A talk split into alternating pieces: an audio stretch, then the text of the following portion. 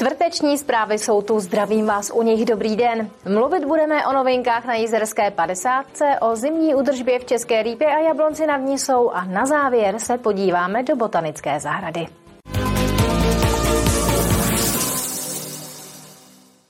Účastníci letošního 57. ročníku závodu Jizerská 50 mají definitivní zákaz jet na lyžích s fluorovanými vosky.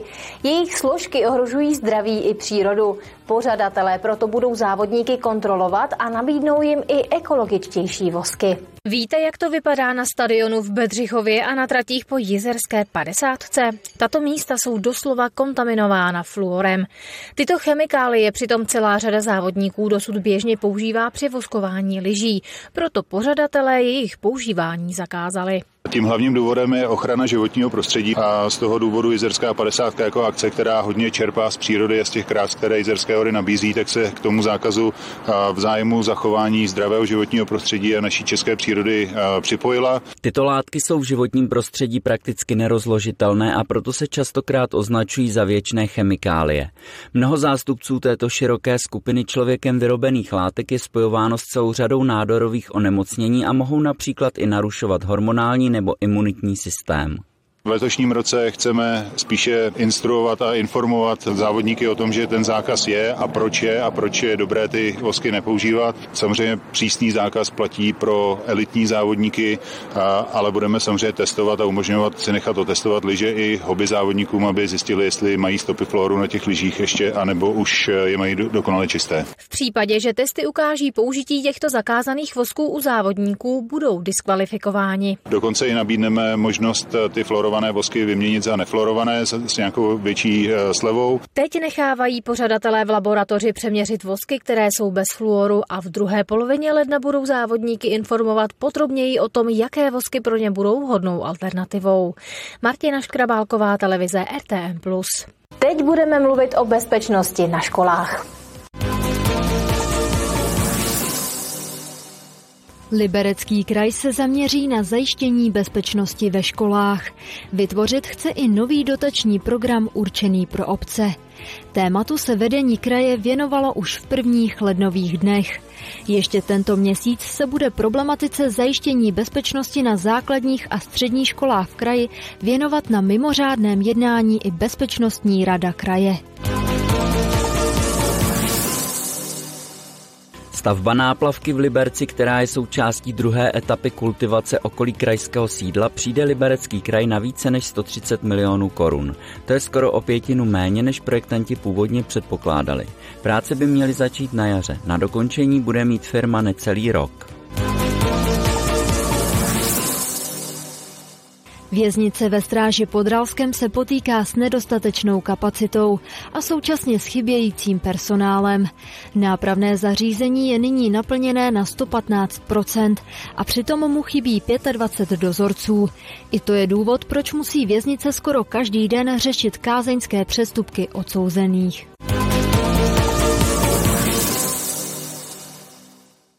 Do Libereckého kraje by měla v příštím týdnu přijít nová sněhová nadílka. Třeba Česká lípa proto už v ulicích rozmístila 35 nádob se štěrkem a posypovou solí. Doposud ale zimní údržba ve městě příliš potřebná nebyla. Ještě minulý týden to venku připomínalo jaro. Teploty se pohybovaly okolo pěti stupňů a neustále pršelo. Zimní údržba se tak v České lípě ke slovu příliš nedostala. Zatím nebylo nic dramatického, jako třeba ledovka v roce 2022 a využili jsme vlastně i teplé počasí na začátku ledna letošního roku k tomu, že se eh, ještě sbíralo listí nebo nějaký štěrk, takže ta pravá zimní údržba, ta nás nejspíš ještě čeká. Podle předpovědi počasí má začít sněžit už v pondělí. V České lípě proto napříč městem rozmístili 35 nádob s posypovým materiálem. Je to často u různých eh, podchodů, schodišť, ale i třeba lávek pro pěší a je tam směs štěrku a soli, eh, která slouží k tomu, aby se ta čerstvá námraza rychle ošetřila. Všechna místa s posypovým materiálem najdou lidé na mapě zimní údržby umístěné na webových stránkách města. Česká lípa se v zimě stará o 120 kilometrů místních komunikací. Třeba v Jablonci nad Nisou je to ale ještě o 40 kilometrů více. Letos město dokonce objem zimní údržby rozšířilo. Přibyly tam určité stovky metrů komunikací, desítky metrů chodníků, další asi dvě schodiště, takže je to v reakci na podněty ať už jednotlivých občanů nebo osadních výborů, nebo i z podnětu tady eh, kolegů eh, ze zprávy komunikací. Nově se tak v Jabloneckém plánu objevila například celá ulice Studená, část ulice Tichá nebo ulice Krybárně, nebo zadní chodníky v ulici Josefa Hory. Uklízena jsou také schodiště v ulicích Zahrází a u Kyselky. Kateřina Třmínková, televize RTM+. Pokračujeme dalšími stručnými zprávami z Libereckého kraje. V Jablonci nad Nisou řeší v posledních dnech velké množství havárií. Důvodem je silný mráz, kvůli kterému praská vodovodní a kanalizační vedení. Po celém městě se proto objevují výkopy, a to i v nově položených asfaltech. V posledních dnech se kopalo třeba v ulicích Nerudova, Jarní, Družstevní nebo Panenská. Nadace Euronisa v roce 2023 rozdělila v Libereckém kraji a Šluknovském výběžku skoro 1,5 milionu korun. Podpořila celkem 17 projektů zaměřených na čtyři oblasti, a to rozvoj místních komunit, prevence rizikového chování, zlepšení života tělesně a mentálně postižených a v neposlední řadě pomoc starým, nemocným nebo opuštěným lidem. Jaromír Romančík z Vojtky je jedním ze závodníků Dakaru. Od začátku soutěže zjišťuje, jak náročný závod to je. Kromě trati totiž bojuje i s vlastní motorkou. Velké problémy měl ve třetí etapě. Čtvrtou kvůli poruše nedokončil, přesto pokračuje dál.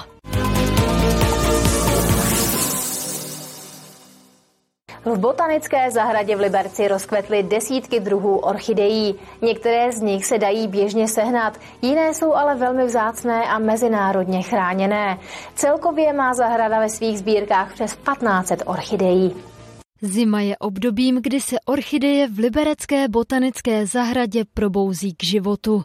Vitríny, kde jsou umístěny, se tak vždy rozzáří širokou paletou barev. Ten průřez těmi sbírkami je od běžných druhů, které v dnešní době prostě můžete pořídit třeba i na výstavě, která je běžně otevřená veřejnosti. Zde máme samozřejmě i ty botanické druhy, které jsou eh, mezi pěstiteli většinou hodnoceny jakožto vzácnější, ať už je to z důvodu toho, že ty rostliny v těch sbírkách jsou málo, anebo že mají nějaké specifické podmínky, které vlastně limitují to množství eh, těch rostlin ve sbírkách. Celkově jich má botanická zahrada přes 1500 druhů. V současné době jich kvetou desítky. Momentálně máme tři vitríny orchidejí, většinou bývají dvě. Vitríny se obměňují každý den. Eh, zahradnice vlastně dbají na to, aby každá eh, orchidej měla menovku, aby lidi věděli přesně, na co koukají.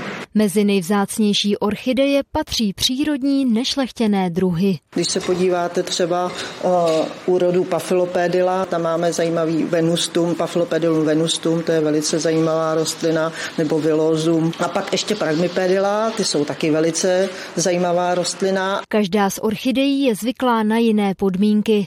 Některé rostou v pralese, další zase v horách a některé v subtropech. I proto je musí zahradníci pravidelně obměňovat a vracet do specializovaných skleníků. Kromě orchidejí dnes v botanické zahradě rostou také kamélie. Některé jsou až 250 let staré. Kateřina Třmínková, televize RTM+. Čtvrteční zprávy jsou u konce. Pokračujeme našimi pořady, tak se určitě dívejte. Mějte se krásně a na viděnou zítra.